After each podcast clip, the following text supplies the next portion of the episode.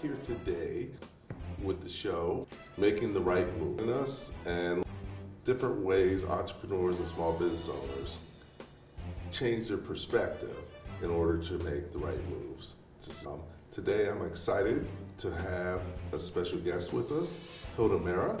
Um, she is the owner of SNA Auto Repair, uh, Newark, New Jersey. So down and you're near Newark, she's the one to, to um, and an opportunity to talk with her and work with her for a period of time, helping her you know think through ideas and perspectives for business.